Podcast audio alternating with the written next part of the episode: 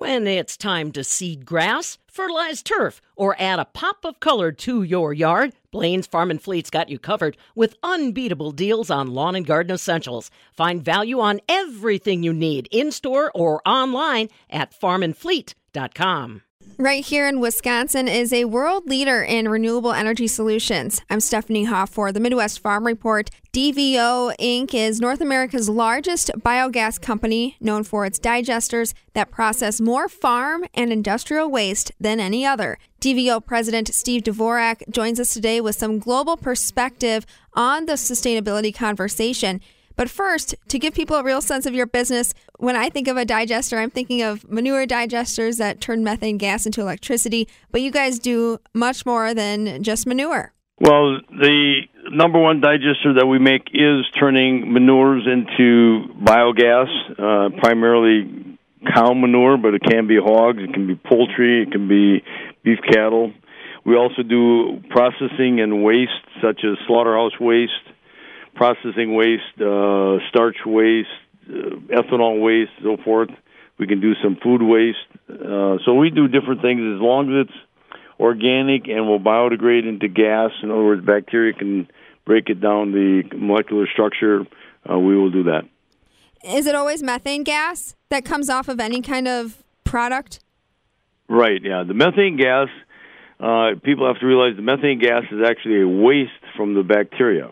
In other words, every living organism, as it consumes something, including people, will give off a waste, and the waste from the bacteria is a gas that's part CO2 and part CH4.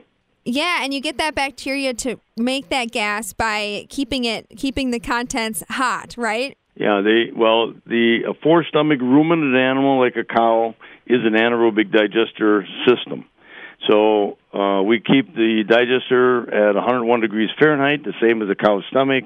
We use the same bacteria that's in a cow's stomach, and those bacteria, when they break down carbon molecular chains in the food supply, they give off a gas that has CH4 in the gas. And you guys do this worldwide. It's not just happening here in Wisconsin or even the Midwest. You guys are in China, you're in Australia. What are some of those locations where you can find a DVO design? I think we're in over 20 states in the United States now. Uh, Wisconsin is still our largest state, but we are in about 20 some states. We're in, also in Canada, Chile, South Africa, England. Uh, we have Serbia, a number of them in Serbia, a number of them in China, South Africa, Australia, and we've got two or three of them in uh, India in your global reach, I mean, this gives you a perspective beyond U.S. borders, right? In the U.S., we know that clean energy, environmental sustainability is a priority now for most consumers. And so, what about the rest of the world? Is that top of mind for them as well? Oh, yeah. I would say that a, lot of countries have clean energy and carbon sequestration in energy as a very high priority.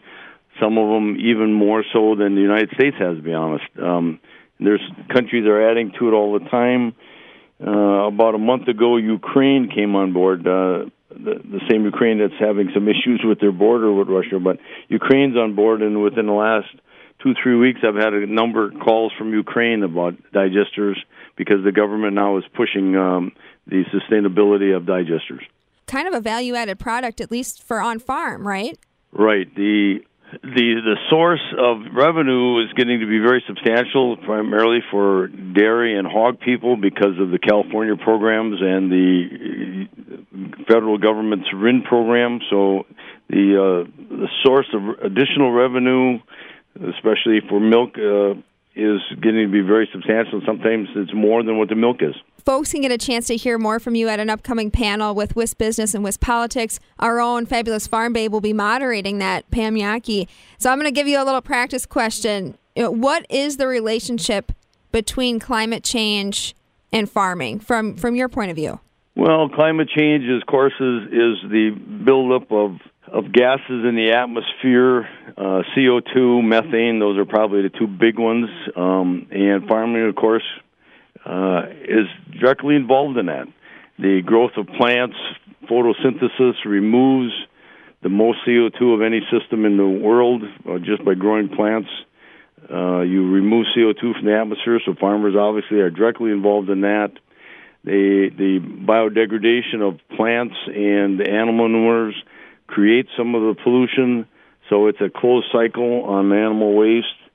Uh, it's a closed cycle on uh, farming. So growing trees, for example, reduces as well, which is a long-term storage. So farming's got a big uh, footprint on this. They're a great removal of CO2, but they also do produce some CO2. So it sounds like you see agriculture as a solution to tackling the warming climate. Absolutely. Farming is the in some ways the simplest, the most effective way to help global warming. Now, Steve, we've been talking nonstop the past almost two years now about supply chain disruption and workforce challenges happening in Wisconsin. I want to know if any of that's impacted your business at all. Yes, it has. It. I mean, everybody that you talk to, the farmers, uh, the implement dealers, uh, DVO making digesters, everybody, uh, the McDonald's people, everybody's got it somewhat of a labor issue finding good people. Um, that's that's a problem. You have, you know, that that's probably the biggest problem is just finding help today in Wisconsin is an issue. What about even finding materials right now?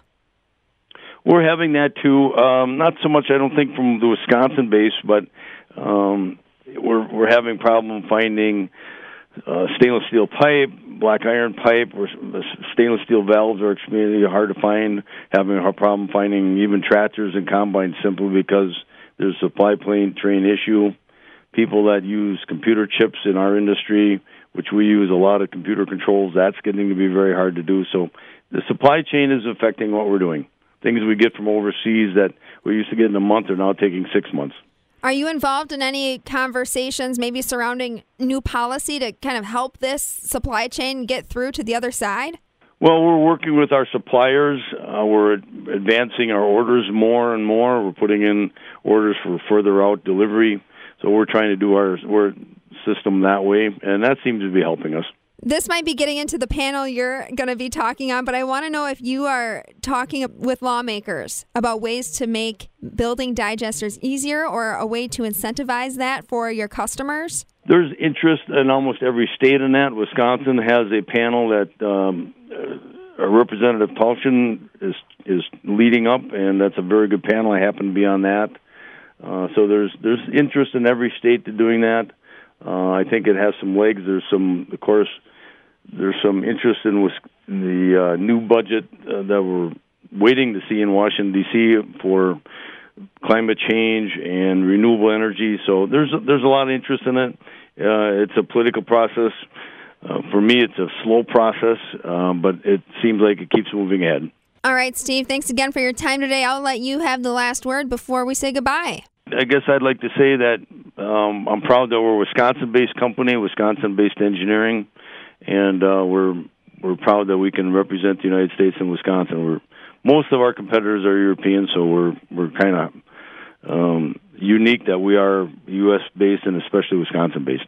Steve Dvorak of DVO Inc. will join DATCP Secretary Randy Romanski, state lawmakers, and industry leaders on the February 23rd panel. Again, that'll be moderated by a fabulous Farm Babe Pam Jahnke at the Fox Valley Technical College DJ Bordini Center in Appleton. If you're interested in attending, you can register at wispolitics.com. For the Midwest Farm Report, I'm Stephanie Hoff.